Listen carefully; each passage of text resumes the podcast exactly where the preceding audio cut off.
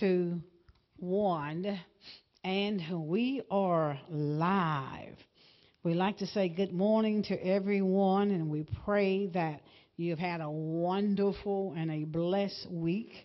We are thankful to the Lord for how He has kept us this week.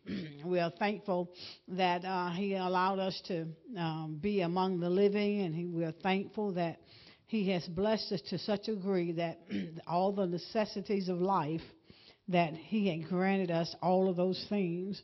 And we are thankful for that. we also like to say good morning to our church family as well as our online community. We thank and praise God for your listening ear, listening in this morning. And we're going to get right into your to the word this morning. We want to go to the book of St. Matthew. St. Matthew chapter number 8.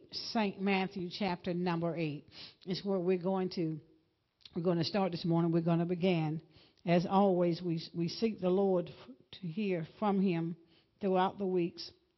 And if I don't hear then I can't speak. I can't give you something that the Lord hasn't given me. so I'm, I'm, I'm on my face and before the Lord, seeking for a word so that I may be able to not only uh, share it in my own self, but as well as with the church family and to those that are listening, the online listeners that are listening as well. And um, I was at one place, and then as I continued to pray, I, I didn't it wasn't settling in my spirit.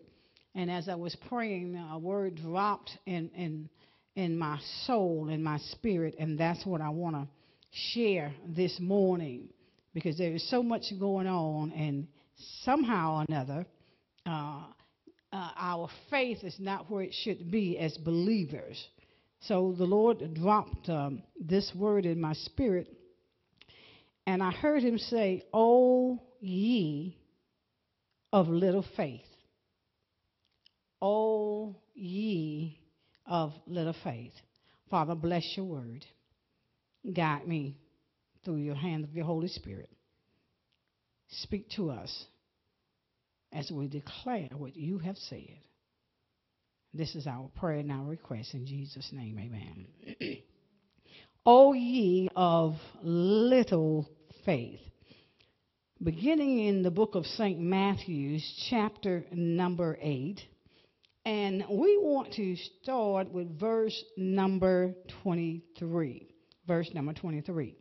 We have to understand that Christ had been doing some teaching, and he was dealing with not only the multitude, but he was dealing with his disciples. And at this time, he uh, had sent his, um, the multitude away and he began to teach his disciples, his, his followers. So in, in verse number 23 in Matthew chapter number 8, verse 23 says, And when he was entered into a ship, his disciples followed him. Verse 24 says, And behold, there arose a great tempest in the sea, in so